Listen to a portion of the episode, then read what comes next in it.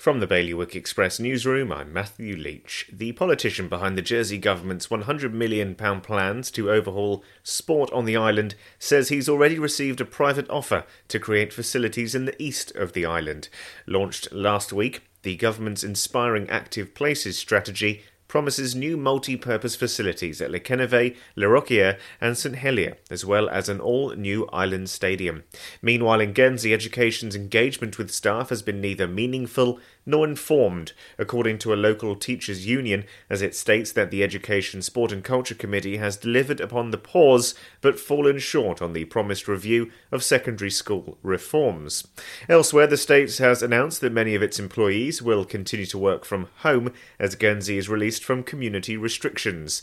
The decision will give the chance to reduce the size of the states of Guernsey estate thereby generating financial returns, according to a letter sent out to thousands of employees.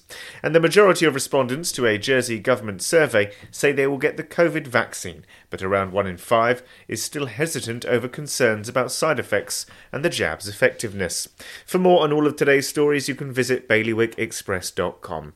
Your weather today is going to remain clear and sunny into the evening. Wind will be a southerly light force 3, and there'll be a top temperature of 12 degrees. And that's Bailiwick Radio News, sponsored by smarterliving.je.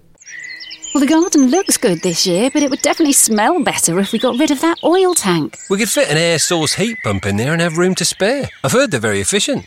And one third of our electricity is renewably sourced. No more topping up the oil tank.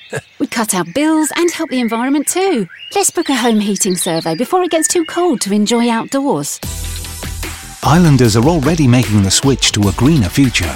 To book your home heating survey or to find out more, visit smarterliving.je.